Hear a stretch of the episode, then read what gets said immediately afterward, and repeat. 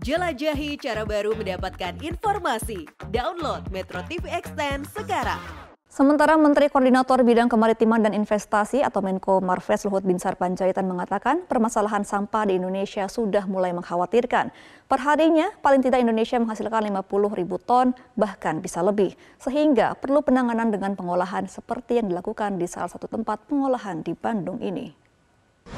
Jadi sampah ini salah satu dari sekian banyak masalah. Nah, penanganan sampah ini di Indonesia mungkin bisa 50 ribu ton sampah per hari atau lebih mungkin karena 0,7 kali 280 juta.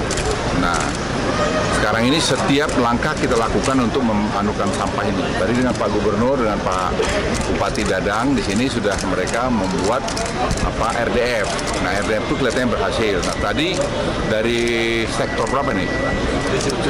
Tujuh. Mereka punya inovasi bekerja sama dengan perusahaan membuat untuk apa eh, proses sampah itu dengan berstandar yang bagus itu eh, bisa satu jam satu ton.